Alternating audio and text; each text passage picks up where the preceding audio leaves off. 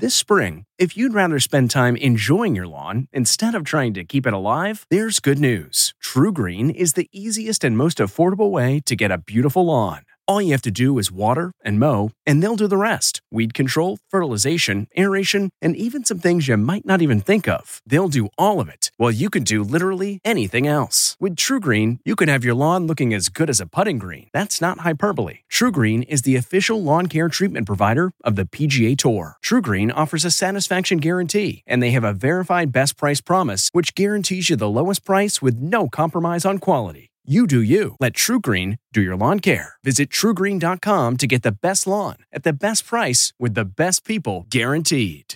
Looking to instantly upgrade your Mother's Day gift from typical to meaningful? Shop Etsy. Get up to 30% off well crafted and personalized gifts from participating shops until May 12th. This year, embrace your creative side. You know, the side your mom gave you. And shop Etsy for custom jewelry, style pieces, home decor, and extra special items she'll adore. Need something original and affordable for Mother's Day? Etsy has it. Shop until May 12th for up to 30% off gifts for mom. Terms apply. Happy New Year's Eve! I'm David Pogue, and this is supposed to be Unsung Science. But most podcasts take the week off because, hey, it's New Year's and everybody's got better things to do. But you went to all this effort to start playback, so I'm going to offer you some good science listening anyway. You're going to get chapter 13 of my audiobook, How to Prepare for Climate Change, absolutely free.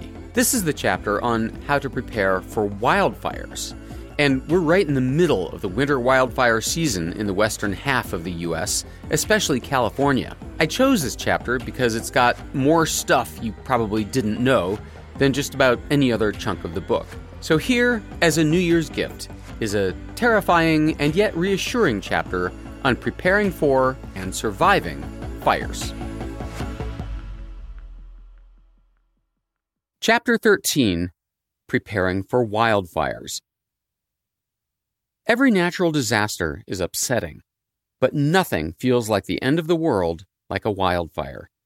It's dark in the middle of the day, the sky glows red, the flames tower over you, sometimes a 150 feet in the air, making you feel terrified and tiny. The sound is deafening, like a freight train, marked by occasional booms as tires or propane tanks explode.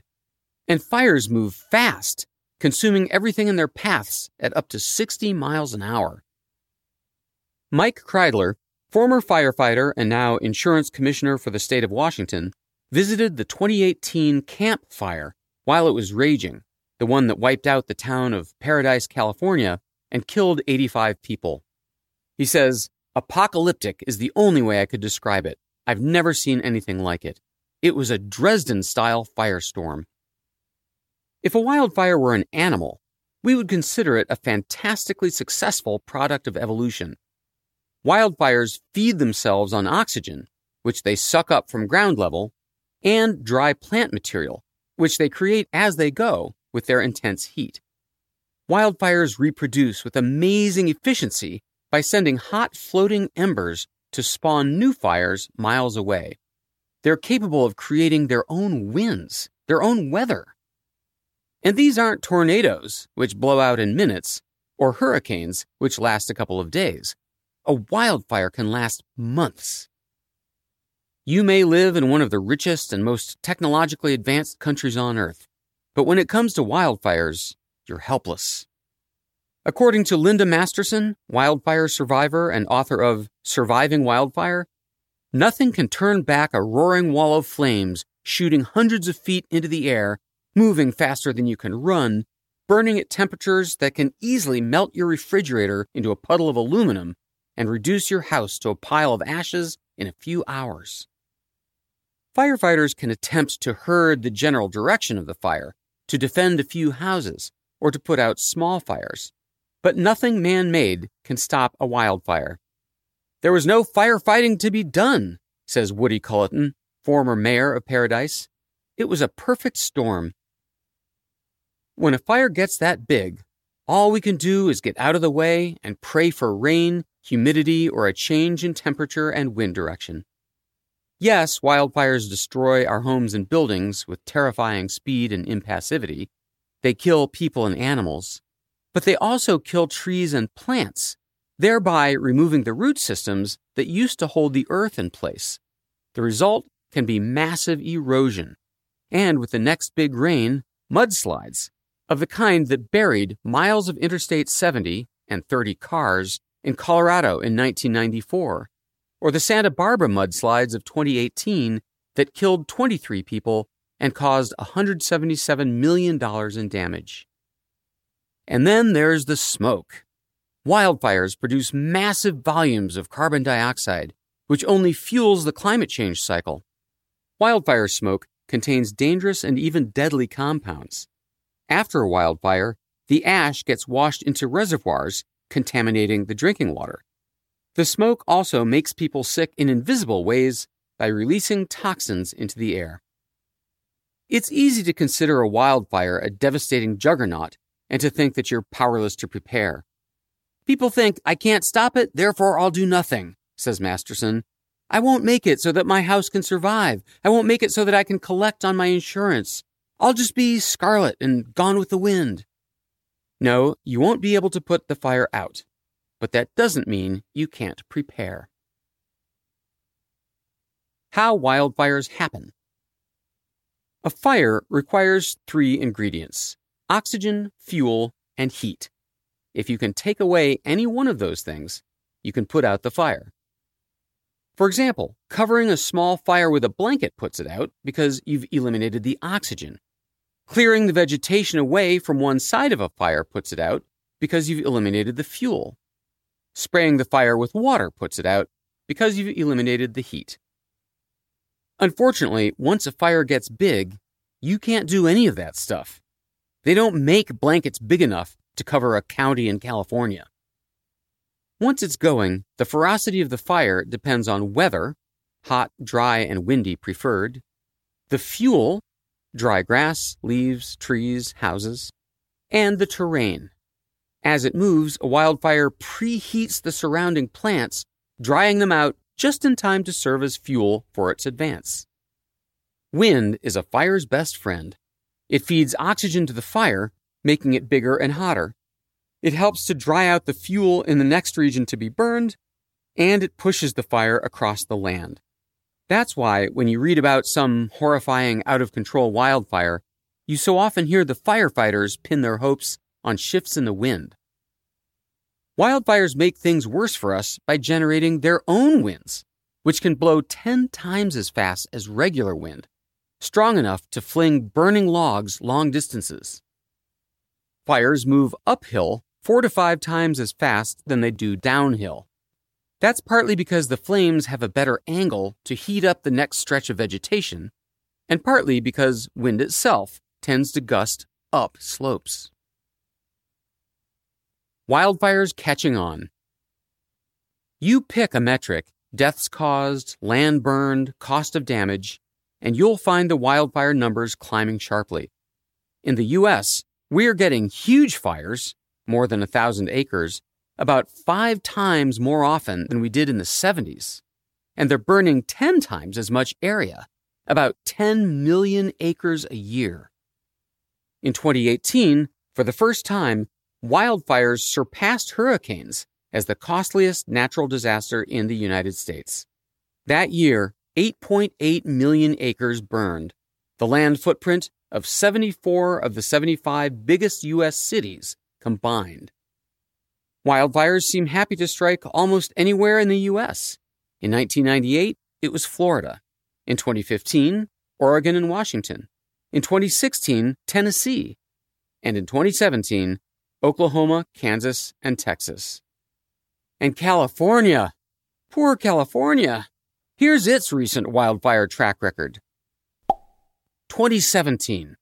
About 71,500 wildfires burned 10 million acres, killed 23 people, and took out 8,700 buildings. The insurance claims totaled $12 billion. 2018. The Mendocino Complex fire was the biggest fire in California history by a huge margin. It burned down 460,123 acres. Together with the nearby Carr fire, it destroyed 8,900 homes and 800 cars. That was July. Then in November, the Camp Fire, at the time the deadliest and most destructive fire ever recorded in California, left 85 dead, 153,000 acres burned, and 18,800 buildings wiped out. The town of Paradise was 95% destroyed. 2019. The late October wildfires in California drove 200,000 people from their homes. The governor declared a state of emergency. The Kincade Fire burned more than 76,000 acres, twice the size of the city of San Francisco. And in LA, the Getty Fire caused the evacuation of 7,000 homes. 2020. An extremely dry winter, including the first rain free February in San Francisco since 1864, a vast tree die off, a resurgent drought, and heat waves spelled trouble for California in 2020. And sure enough, as wildfire season began in August, a freak series of 11,000 lightning strikes within 72 hours helped launch the worst California fire season in recorded history. Within days, more than 7,000 fires raged, burning up more land than all of California's 2019 fires combined. In the San Francisco Bay Area, three of them became the biggest megafires in state history. Over 100,000 people fled their homes into what, even at midday, looked like an orange brown twilight. The air quality in San Francisco was the worst on the planet, four times worse than downtown Beijing's. Dozens of towns were destroyed or evacuated, and not just in California. Oregon and Washington state, too, were experiencing the largest fires in their history. In ordinary years, Oregon Governor Kate Brown tweeted, an average of 500,000 acres burn in an entire year. We've seen nearly double that in three days. At one point, the state told 10% of the entire Oregon population to prepare for evacuation 500,000 people. The air became so opaque that Alaska Airlines flights out of Portland and Spokane airports were suspended. By late October, over 6.3 million acres, an area the size of Connecticut, Delaware, and Rhode Island combined, had burned across 12 western states, destroying thousands of buildings and killing at least 43 people. Even ecosystems that don't usually encounter wildfires ignited, including forests of Joshua trees and redwoods. The fires sent a vast stream of smoke, gases, and ash into the sky, hundreds of miles wide. Satellite images showed the massive plume crossing the entire United States where it created yellow haze in New York City and was detected as far away as Europe. The COVID crisis made the fire's impact even more dire. Residents across three states were told to evacuate, and yet were advised to avoid congregating in shelters. And California's firefighting forces, usually supplemented by inmates from state prisons, were smaller since so many inmates had been released to protect them from the coronavirus. The firefighters' efforts were further hampered by the necessity to live in hotels and empty fairgrounds rather than base camps closer to the fires, and distancing rules that dictated fewer firefighters in each truck and greater spacing on the front lines. But the United States doesn't have a monopoly on monster wildfires. In British Columbia, Canada, 3.1 million acres burned in 2017, it was the largest burned area in a single season in recorded history until more wildfires beat that record the following year. In 2015, Indonesian fires reduced 6.4 million acres to ash and burned for much of the year. The record amounts of toxic smog, the South Asia haze, killed 100,000 people. In 2018, wildfires swept through Athens, Greece, killing 80 people and burning 1,500 homes. Brazil, Spain, Latvia, Norway, Sweden, Finland, Portugal, the United Kingdom, Siberia, and even the Arctic Circle have all burned in the last two years. And then there's Australia, where nobody will ever forget the 2019 2020 fire season. Sparked by a three year drought, the worst in decades, and a heat wave that broke all national records, and abnormally powerful winds, fires raged in all six Australian states and burned several towns to the ground. About 46 million acres burned, an area 24 times as big as the land burned in the 2018 California wildfires. The fire was so huge that its smoke rose nine miles into the sky and created its own weather systems, which produced lightning, which in turn started new fires. The smoke in Sydney was 10 times thicker than is safe to breathe, so thick that people's home smoke alarms went off, and ferry service was suspended because the boat pilots couldn't see. The smoke cloud eventually grew to the size of the continental United States and created hazy skies in South America, half a planet away. A billion animals died in the Australian fires, including a third of all koalas. Experts assume that a number of species were driven to extinction because so many creatures exist only in Australia. And yet, as bad as the wildfire problem has become, it's not as bad as it's going to be. By 2050, the regions of the U.S. burned each year by wildfires is expected to expand from two to six times what it is today. Wildfires and climate change. There have always been wildfires, and in the kind of patterns that nature has in mind, that's a good thing. They're part of a natural cycle. They burn away thick tree canopies and dead wood on the forest floors so that sunshine can reach the ground for new plants to sprout. They burn away diseased plants and infestations of bugs. They consume decaying plants and logs, returning their nutrients to the soil. Some plant seeds, in fact, require wildfire heat to split them open. But something has changed. Wildfires today are bigger, more frequent, and longer lasting than at any time in recorded history. Fire experts still remember when a 30,000 acre fire was considered huge. Today, 300,000 acre fires burn regularly. The reasons are all related to climate change. More fuel. The warmer climate evaporates more moisture, which dries up forests and vegetation. Eventually, millions of acres become a massive powder keg waiting for a lit cigarette, a power line spark, or a bolt of lightning to begin a blaze. It's no surprise that California's horrific run of wildfires coincides with six of the hottest years ever recorded there, 2015 to 2020. Less snowmelt. In the warmer world, spring begins earlier, so the forests are dry for a longer stretch each summer. What used to be a summer to autumn wildfire season is quickly becoming a year round phenomenon. Less rainfall. Rainfall patterns are changing in the new climate, too. Just our luck, there's less rainfall in the places most likely to get wildfires.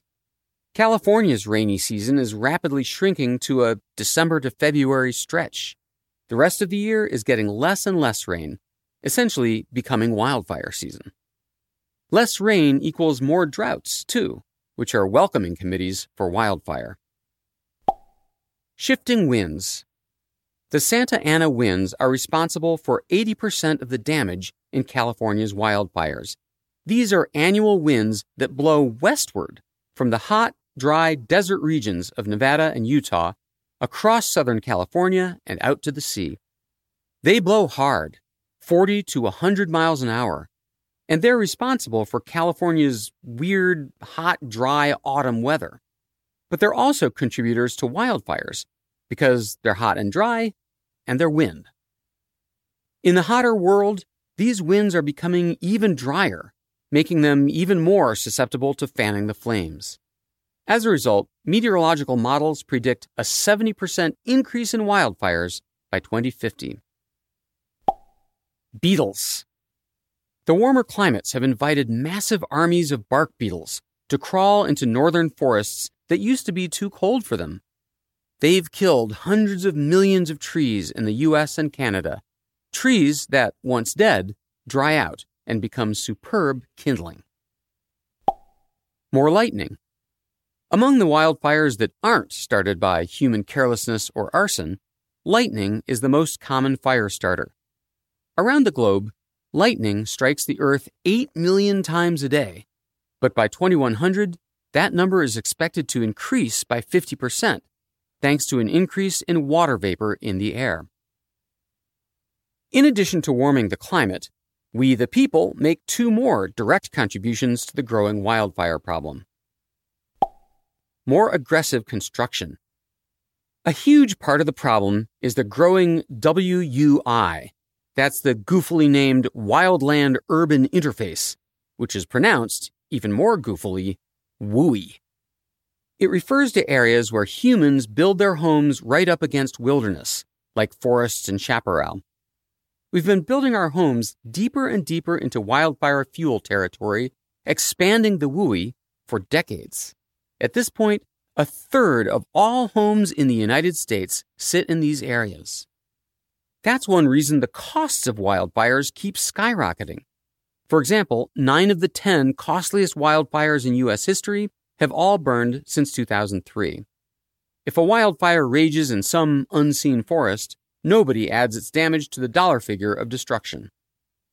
Only recently has it occurred to developers that once in a lifetime wildfires have become an annual threat.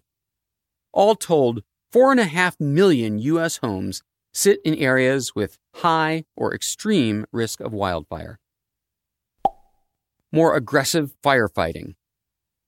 Weirdly, part of the reason we're getting more fires and bigger fires is our century long habit of putting out wildfires when we can. When we put out fires at every opportunity, we're stifling nature's cycles. The brush becomes overgrown, the tinder builds up. Malcolm North, a fire ecologist with the U.S. Forest Service, told NPR Every time you get one of these big fires, it is the result of a hundred years of management decisions where they went and put out lightning strikes. They limited or shut down prescribed fire and those decisions eventually accumulate and bite you in the butt. Fortunately, we're learning the lesson. Today, most forestry experts are inclined to let natural fires burn, that is, when they don't threaten civilization, and may even start controlled burns, prescribed fires, themselves. But it will take a couple of tree lifetimes before our better forest management practices begin to affect wildfire frequency. How they spread. A building can catch on fire in three different ways. Conduction is what you probably imagine flames from the fire lapping against the side of the house, igniting it. But that's actually not what sets most houses on fire. Convection is how wildfires burn down most houses. Hot air rising from the fire creates a column of superheated smoke embers flying through the air, sometimes a mile or two in front of the fire, alight in dry leaves or dead needles in your gutters, waft into your attic through the soffit vents, blow in through the windows, ignite dried out roofing tiles, or lodge against the wall and ignite it. Over half of all houses that burn down in wildfires ignite from these embers. Radiation is heat thrown off by a fire. When it's cold out and you're sitting by a campfire, fire radiation can feel good. But the radiation from a wildfire is far more dangerous. It can set your house on fire from as far as 30 feet away. How to prepare now. Don't go blaming Mother Nature for wildfires. Lightning and lava can start one, but 90% of them are started by people, either through maliciousness or stupidity.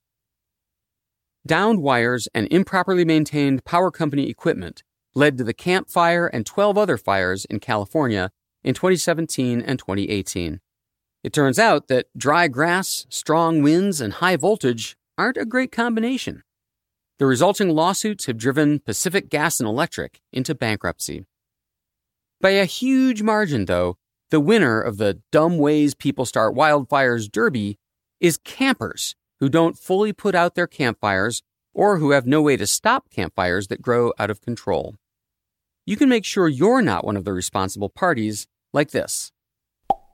check with a ranger or park officer to see if you're even allowed to start a campfire given the current conditions. Start your campfire only within a ring of stones or metal. Don't start a fire until you've rounded up enough water to put it out if it starts going wild.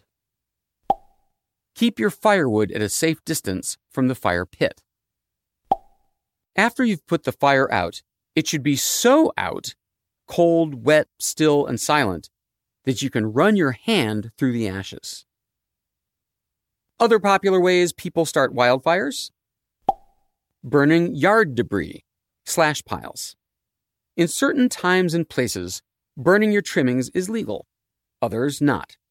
Either way, wind can quickly carry embers into nearby burnable vegetation, and it's off to the races. Call the local fire department before you burn. They'll advise you on current conditions and maybe suggest that you wait a couple of days. Then, before you burn, look around for potential wildfire fuel, either near the slash pile's edges or hanging over the top. You want an open space above the fire that's three times the height of the pile, and around the fire that's at least 10 feet of cleared wet dirt, pavement, or gravel. Watch the pile burn, standing by with a hose.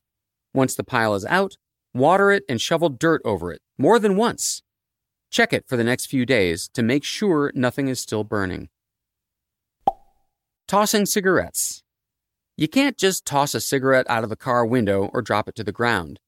If you're in the woods, you have to squish the butt with your shoe so that it's completely and utterly out. And then kindly take it with you. Logs, stumps, and branches do not make good ashtrays in the wild. Kids. For heaven's sake, watch your young people when they interact with matches, lighters, firecrackers, or fireworks. Keep them from doing something dangerous. Wildfire gear. Preparing for a wildfire neatly follows the general emergency prep outline described in Chapter 8. Long before the fire starts, you should create a go bag for each family member. Think about escape routes, sign up for early warning alerts, and equip yourself with apps or a NOAA radio that keeps you apprised of the latest fire news. But prep for wildfire involves a few extra pieces of gear. A fire extinguisher. A basic one costs $20. Teach everyone in the family how to use it. Smoke detectors are required by law in most places, but they're especially important in wildfire country. True, you'll smell and see a wildfire with your own nose and eyes before your smoke detector goes off. But what about when you're sleeping? So, of course, it's important to keep the batteries fresh in your smoke detectors. Of all deaths at home in fires, 59% occur in homes with missing or broken smoke alarms. Prepare your air filter. If your home has central air conditioning or central heating, you've got an ace in the hole a powerful whole house air filter. When the smoke hits the fan, you'll be glad it's there, filtering away ashen particles that you otherwise would have had to breathe. You want a filter with the highest MERV value your system can handle. The higher the MERV rating, minimum efficiency reporting value, they go from 0 to 16, the finer the particles the filter can scrape out of the air.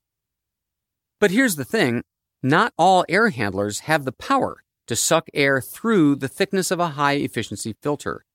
You can't slap a high MERV filter onto a medium MERV furnace. That'll damage your equipment. Look up your air handler's maximum MERV in its user manual. If that's long gone, Google the model number. In any case, before any fire starts raging, you should get some high MERV filters, at least MERV 8 or whatever is the highest your system can handle, and have them ready, including spares. All of this is especially important if anyone in the house is likely to be more affected by the smoke. The very young or old, people with lung or heart conditions, pregnant women. Windex and wipes for the car. If you have to evacuate or drive through smoke, the inside of your windshield can get dark and ashy from the smoke. Have wet wipes or paper towels and water or window cleaner handy. Consider an air purifier. Chapter 3 describes the different kinds of air purifiers you can buy for your home. Here again, they're mostly important if there's someone in the house who's especially susceptible to the smoke. Keep in mind, though, that most air purifiers don't remove gases from the smoke, a good reason to close your house's cracks as tightly as you can. If you think one might be useful, buy it now. Once wildfires break out, they'll be sold out of every store. Consider a mask. If you live in wildfire country, look into buying a couple of N95 or P100 respirator masks. They should say NIOSH right on the filter material, meaning that they're approved by the National Institute for Occupational Safety and Health. A box of 10 costs about $22, at least when there's no coronavirus plague going on. These masks can be useful if you have to go outside in the smoke, especially if you'll be working or exerting yourself. They're not a slam dunk, though. For example, these masks don't work if they're not fitted tightly to your face, which means they don't fit children and they don't work over a beard or sideburns. Note, too, that the masks keep ash and particles out, but don't do anything to block fumes and gases. The masks come in sizes. You want one that'll fit over your nose and under your chin, and that has two straps for your head, not one. If there's a metal tab over the bridge of your nose, pinch it down. These masks can make it hard to breathe, which can lead to a faster heart rate and heat stress. If you're feeling dizzy or having trouble breathing, go indoors and take the mask off. Depending on your budget, proximity to the WUI, and sense of paranoia, you might also want to equip yourself with some nice to have tools like these. Fire tools like buckets, shovels, rakes, axes, and saws. A ladder tall enough to reach your roof. Drapes made of heavy, fire resistant fabric. You can also get your curtains, drapes, and upholstery sprayed with fire retardant treatments. A hose, or hoses, long enough to reach any spot around your house, and exterior faucets to connect them to. These should be the frost free or freeze proof type. Finally, do you know how to open your automatic garage doors manually? Once you've abandoned the house, you'll want them closed, but you may need to open them to get out. And do you know how to shut off the gas, or propane, or fuel oil? That's an extremely important task before you evacuate. The clean room. The EPA suggests designating, as part of your preparation, a clean room, the room you'll hole up in when there's a wildfire nearby but you can't evacuate, or have been advised not to. If you can predict where the fire will be coming from, if, for example, the forest is only on one side of your home, this should be a room farthest from the fire. Not the basement, though, where you'll be trapped if the house collapses. This room should be big enough to hold everyone in the family like a bedroom with a bathroom attached. This is the room you'll want to equip with an air purifier. During your stakeout here, you'll close but not lock all the doors and windows and run the purifier nonstop. Insurance. As you know from Chapter 6, the only thing growing faster than sea level and temperature is the importance of good insurance. The good news is that homeowners insurance covers fire and smoke damage. Even water damage caused by firefighters putting out a fire is covered. Just this once, the cards seem stacked in your favor. The bad news, though, is that the insurance companies are quickly getting sick of paying for wildfire damage to homes that everybody knows are in wildfire country. It's like, dude, you chose to build or move there. Why is that our problem? That may not be the actual wording in your policy. In the wildfire happy western states, the insurance companies are eliminating wildfire coverage from home policies, or charging an arm and a leg for it, or refusing to renew people's policies altogether. Chapter 6 has more on this distressing pattern. During the fire. As in other extreme weather events, the National Weather Service issues both wildfire watches, conditions are right for wildfire, and wildfire warnings, wildfires currently burning. If you get an evacuation notice, it may be termed voluntary or precautionary, meaning this is the first sign of danger, or mandatory or immediate threat, meaning get out now. But wildfires are different from other disasters in one important regard. The early warning system may well be you. As Linda Masterson puts it, wildfires get reported by human beings. They do not get sensed by some big old wildfire eye in the sky. There are no helicopters flying over wildfire country every day. People have to call people, and they have to call people, and then the county has to figure out who's in the evacuation zone. She and her husband did get a call ordering them to evacuate their home nine hours after it had burned to the ground. If you spot a fire, call 911 to report it.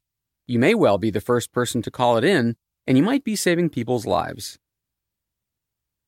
How to get warned. Fortune favors the prepared, and in a disaster, fortune favors those who get out first. You don't want to be trapped in traffic as a 10 mile wall of flames bears down. By far the most essential preparation step is ensuring that you'll find out about an evacuation order. Refer to Chapter 8 for details on FEMA's Wireless Emergency Alert Network and your local Reverse 911 notification system, which you must sign up for in advance. It's free and relatively simple. Do it today, then you can forget about it. How to evacuate.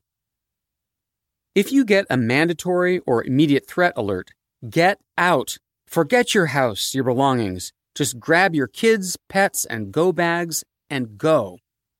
If you feel threatened, no need to wait for the official evac order. Just go. Wildfires start fast and move fast. What you see, hear, and smell may provide more recent information than the government systems. The longer you wait, says Masterson, the better are the chances that you could be trapped. And trying to get out in the middle of a fire that's blowing up is a heart stopping experience. But what if you have a little time? Maybe there's a wildfire in your area, but it's nowhere near your neighborhood. You can give your home a much better chance of surviving the wildfire by running through as much of this checklist as you can. Naturally, it's quicker if you have family members to share the tasks. Gather the family and the pets. Outline the plan, which, having heard Chapter 8, you've all covered before. Keep everyone calm. Assign everyone jobs. Call your neighbors to make sure they've gotten word of the evacuation. Close up the house tightly. The idea is to protect the house as best you can should the fire come near. Close every door, window, and vent on every floor of the house, including dog doors. Take down your drapes and curtains unless they've been fire treated. Close your shutters, shades, blinds, and any remaining drapes and curtains, the fireproof ones, to prevent radiant heat from setting the interior on fire. You should even close all interior doors so that there's no air movement that could spread fire from one part of the house to another. Pull furniture away from the doors and windows. Close the garage doors. Turn off the AC, the heat, and the fans. You don't want air moving through the house at all. Someone should do a sweep outside to move everything burnable inside or into the garage patio furniture, doormats, trash cans, toys, and so on. Invite the firefighters. When a wildfire strikes, firefighters are instructed to do everything they can to defend homes. But there are more buildings than there are firefighters. Every year, some homes burn to the ground because they weren't accessible to fire trucks and gear. This is really important. You want to make it easy for them to reach your house and protect it. To begin, turn on every light, inside and outside the house. Make your house visible through thick smoke. Think about the fire trucks. Do they have room to park? Is there a gate you should open? Think about the people who will be trying to defend your house in a dark, smoky, chaotic, dangerous atmosphere. If you have a roof reachable ladder, haul it out and lean it against a corner of the house. Hook up your garden hoses, make them easy to spot. Fill up buckets with water and leave them around the house so that a firefighter will have a quick way to douse small flames. Move your lawn furniture and deck chairs into a cluster downwind from the house so they won't catch the firefighters' hoses as they maneuver. clear off the deck. Lots of stuff on a typical patio, porch, or deck is flammable.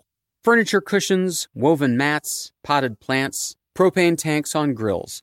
All of that stuff is catnip for embers, and it's right up next to your house. Get it inside or far away. Wet everything. Moisture slows flames. Use a hose or sprinklers to soak your roof, shrubs near the house, and fuel tanks.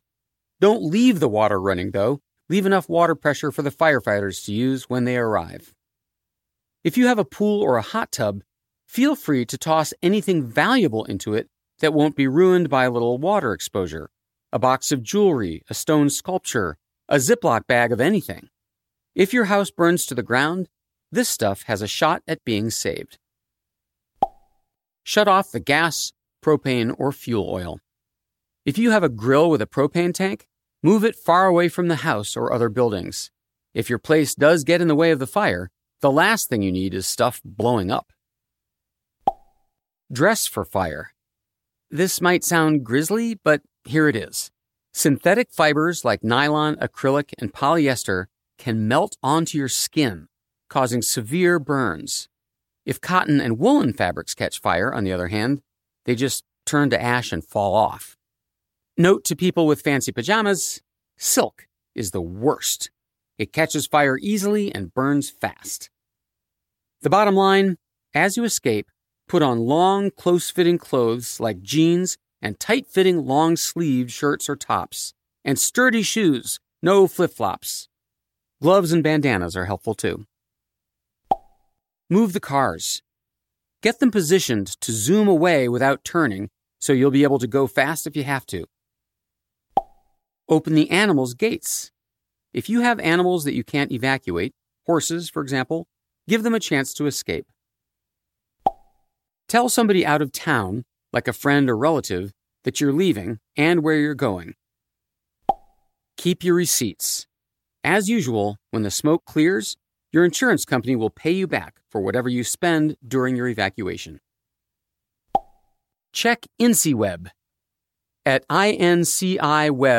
inciweb.nwcg.gov, you'll find a central database of wildfires, prescribed burns, floods, and hurricanes all over the United States with information provided by all government agencies. Zoom into your town, click the icon of the fire in question, and then click Go to Incident to open its information page. You'll find photos, videos, maps, and news updates, along with buttons that let you follow updates about the fire on Twitter, Facebook, or Instagram. This info also includes roads that may be closed and shelters that are open. Finish off your go bags with the last minute items your wallet, ID, latest medicines, water. Load the car with the go bags, your family, and your pets, and get going. Where to go? Okay, so you've evacuated. Now what? Drive slowly but steadily, headlights on, windows and vents closed. If your gang is in more than one car, the biggest and most rugged vehicle should lead. Be alert for fire and rescue trucks tearing by in the opposite direction. If you can make your way to the home of a friend or relative out of the fire zone, by all means go. Otherwise, check the Emergency Alerts app, the Red Cross app described in Chapter 8, or the FEMA app.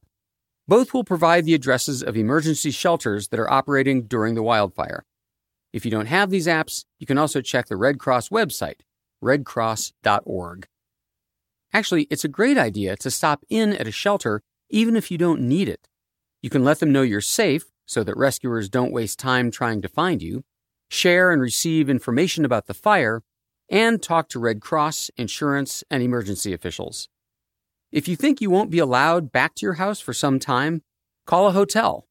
The sooner you think of this idea, the better, because the rooms book up in a wildfire. You're not the only one out of your home. Your insurance will reimburse you. If you had to leave animals behind, call the Humane Society, which is often allowed to go back to homes to make rescues even when you're still forbidden. If you're trapped, getting trapped behind a wall of fire when you're out and about, hiking, driving, evacuating, is not a great situation. In a wildfire, you really want to be inside a building. here are the survival techniques for trapped situations. If you're on foot, drop your stuff and move as far away from vegetation as possible. Never go toward a fire, even if that's where your car is, where the trail entrance is, or where the GPS's instructions tell you to go. A fantastic option hide out in the black, meaning a spot that's already burned. It won't be comfortable or cool, but at least the fire can't come back to kill you. If you see firefighters, run to them. If it's too late to escape the approaching wall of fire, lie face down in a depression, like a ditch or a stream bed, feet toward the fire. Dig a hole for your face to avoid breathing smoke. Call 911. Stay there, no matter how loud and scary it gets. If the fire passes over you, wait to make sure it's not coming back, and then make your way to safety, sticking to blackened, burned areas when possible. If you're in a car, park as far away from vegetation as possible, and definitely not under trees. Close the windows and vents, lie on the floor, cover yourself with a wool blanket or jacket if you have one, and call 911. Remember, smoke and gases rise. The lower your face is in the car, the better your chances of surviving. Don't get up if you hear a crash or see flashes. You're safer in your car than out of it. Stay there until the fire has passed and the temperature starts to drop. If you're at home and trapped by fire, call 911. Gather the family, including pets, into the clean room you've designated. Shove wet towels under the doors to keep smoke and embers out. Fill all the sinks, tubs, and trash cans with water. Close all the doors and windows, but leave them unlocked so rescuers can get to you. Pull down any drapes and curtains that aren't fire resistant. Turn on all the lights and turn off AC and fans. As noted earlier, everyone should put on long sleeves, denim, cotton, wool, and sturdy shoes. Stay away from the windows. When the fire comes, it's shockingly loud and terrifying, but don't go outside. It's four or five times hotter there, and the air isn't safe to breathe. Stay low to the floor, always. Cover yourself with wool blankets or jackets, which don't burn easily. Linda Masterson notes that it takes about an hour for a house to burn down. Your goal then is to wait, long enough for the fire to pass, but not so long that the house collapses around you, and then make a run for it, Stay low and make your way to areas that have already burned. Sensitive groups. Things are different if you're a member of a sensitive group, a term that pops up often in the government's writing about wildfires and smoke. You're in this special group if you're very old or very young, you have lung problems, such as asthma, allergies, or COPD, you have heart problems, or you're pregnant. In these cases, the health effects of wildfire smoke can be much more severe and can lead to chronic problems. Every guideline for wildfire safety includes special considerations for sensitive groups. Avoiding smoke. The best way to avoid smoke exposure problems is to avoid exposure to the smoke, mainly by staying inside, the air indoors is at least 50% cleaner than it is outdoors, so close the windows and doors and make yourself comfortable. In general, you won't be asked to evacuate for smoke conditions, only if your home is in the line of the fire. The exception? Sensitive groups. You should consider getting out of town until the smoke clears. Relaxing. Don't exert yourself. When you're exercising or working hard, you tend to breathe deeply and through your mouth, bypassing all those nice ash cleaning hairs in your nose. In both cases, you suck more particulates deeper into your lungs. Be grateful. You're being ordered to sit inside and read or watch movies all day. Running the AC. If it's hot, run your air conditioner instead of opening the windows. And what if you don't have AC? Tough call. You can't open your windows because you'll let the smoke in, but staying inside invites heat stress.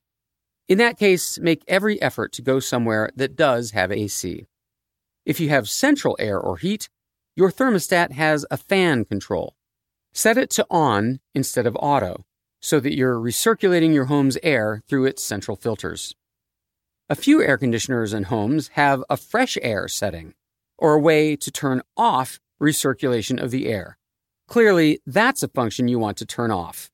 You don't want your own home deliberately pulling smoky air in from the outside. Not making the problem worse. In a wildfire smoke situation, you've got your home sealed up as much as possible.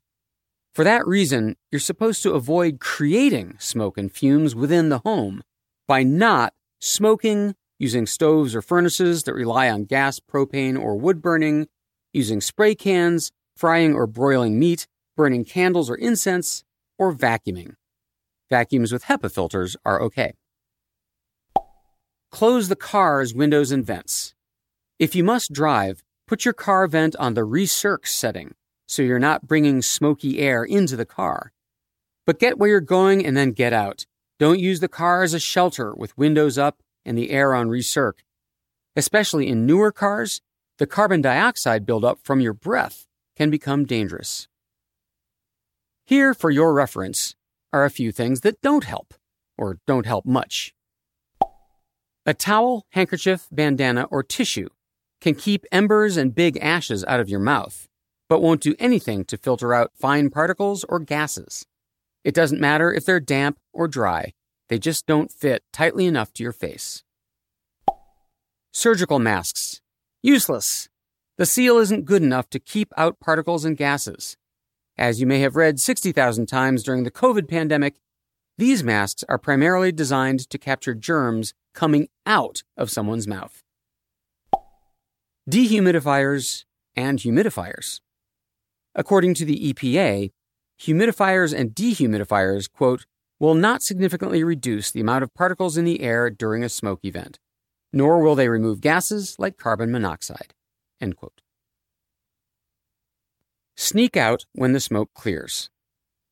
During a wildfire, the smoke levels can change a lot. Smoke may settle in the streets during the night, but then blow out in the morning, for example. You may be able to plan around the smokiest periods so that you can leave the house and get things done. To check out the current smoke conditions, visit inciweb.com, I-N-C-I web, zoom in, and click the fire near you. Local weather authorities annotate the smoke patterns in real time there. You should also bookmark airnow.gov, a national, multi governmental agency air quality database updated hourly. At any time, wildfire or not, you can check out the current air quality where you live or don't live. You can sign up for automatic emails alerting you about air quality problems here, too. There's an Air Now app, but it seems to have been last updated in the Eisenhower era. You're better off with free modern apps like Air Matters or Air Visual Air Quality Forecast. If you click Fires Current Conditions below the map, you can see all the fires currently raging in the U.S. at this moment. Click an icon to see the current air quality reading for that area. After the fire. It's not easy coming back to your home after a wildfire. The uncertainty is almost unbearable. Will your house still be there? Will there be anything left inside? What will you do while you rebuild, if you decide to rebuild? How much will the insurance cover? The first step is finding out if it's okay to go back. Ask somebody in charge, the fire or police department, for example, or check your emergency app or NOAA radio. As the firefighters or the weather makes progress putting out a fire, you will hear that it's either contained. A fire that's 70% contained means that the fire is still burning, but 70% bounded by barriers, trenches, rivers, burned swaths, or shallow 12 foot wide trenches dug by firefighters. Note, however, that a contained fire can still rage for weeks or months more. It can also hop right over the containment line if it really feels like it. Controlled is what you really want to hear. It means almost out. There's nothing left to do but send mop up crews to put out the remaining hotspots. When you get back home, make sure that nothing is still smoking, smoldering, or sparking. Check the yards, plants, stumps, roof, gutters, attic. If anything is still a hot spot, call 911 to report it. You really, really don't want to be there when flames flare up again. The insurance process. This is the moment you've been waiting for, the reason you paid such close attention to Chapter 6, learned the ins and outs of your insurance policy, and took pictures of everything in your home. Call your insurance company and tell them about the fire. They'll send a representative quickly to look over the damage. The cleanup. You can begin the cleanup of your burned home in any of three ways. Use a government debris removal program. Your county or state may offer a cleanup program for its residents after a wildfire. You have to grant workers entry to your home, but the whole thing is free. In exchange, you agree to turn over your insurance payments for debris removal to the county or state. In general, they'll first haul away anything that's dangerous, like asbestos, paint, and batteries. Then they'll come back to remove anything that's been burned, dangerous trees, contaminated soil, and destroyed foundations. The nice thing about these government run programs is that they have an incentive to get the work done fast so that subsequent rains won't run all the ash and toxic compounds into the water supply. Hire a contractor. You can also hire an outside company to do the cleanup. You'll have to pay for this yourself. It's not cheap, but your insurance should cover it. Do it yourself. A grubby, sweaty, ugly job, but free. The aftermath. Depending on the damage that was done to your home, you'll have to wrestle with a big decision rebuild or set up shop somewhere else. Keep in mind as you ponder that property values typically plummet by at least half following a wildfire. Who's going to want to buy land that's obviously in a danger zone? It will recover in a few years, but right after the fire is probably the worst time to sell. If your home was only partly damaged, your big challenge will be getting the smoke smell and soot out of the surfaces and furniture. Masterson notes, for example, that you can't just paint over smoke damaged walls. The smoke eventually seeps through. You may have good luck first cleaning the walls with TSP, trisodium phosphate, and then using an oil based stain blocker before painting. Smoke saturated rugs, furniture, curtains, and so on might have to be replaced. Don't throw anything away, though, until your insurance adjuster has had a look at it. The end of Chapter 6 describes the process of working with your insurance company after a disaster. The end of Chapter 8 covers the shaky, upsetting, slow process of recovering psychologically and financially. All of that is much, much easier if you've prepared. Take it from Linda Masterson, who lived through it. You can't prevent a wildfire, she says, if some Yahoo throws a cigarette out the window and it hasn't rained in eight weeks, or somebody goes camping and doesn't put their campfire out properly, or lightning strikes in the middle of the woods in a windstorm, there's lots of things that happen that are not in your control. But how well prepared you are, how you know your evacuation routes, how you know your insurance, what you have with you, how well prepared you've gotten your family, that stuff is well within your control. How to Prepare for Climate Change has similar chapters on preparing for hurricanes, tornadoes, floods, droughts, heat waves, ticks and mosquitoes, and even social unrest. Not to mention chapters on where to live, how to insure, how to build, what to grow, where to invest, how to talk to your kids, how to prepare your business, and, and every other conceivable topic that pertains to climate crisis preparation. And now you know it's not depressing stuff. My editor at Simon & Schuster actually calls it the first uplifting book about climate change because taking action makes you feel good. Being prepared means that you sleep better at night. Anyway, thanks for listening. I'll be back next week with a brand new episode of Unsung Science.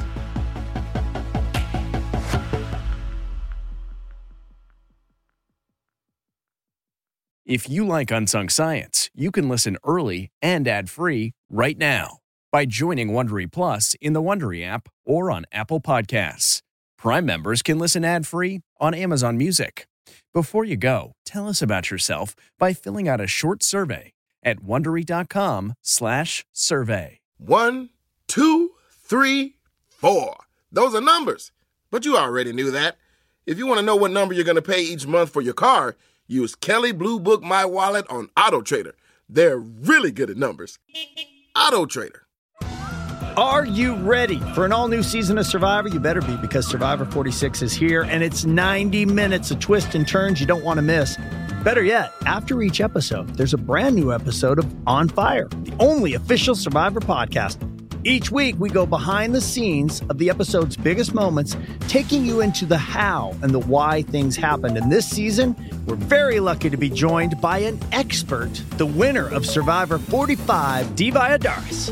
What is up? I'm thrilled to be joining this team and to be giving you my take on how and the why players made the moves they did, what it takes to outwit, outplay, and outlast, and to ask Jeff some questions because even after 26 days out there, there is still a lot for me to uncover.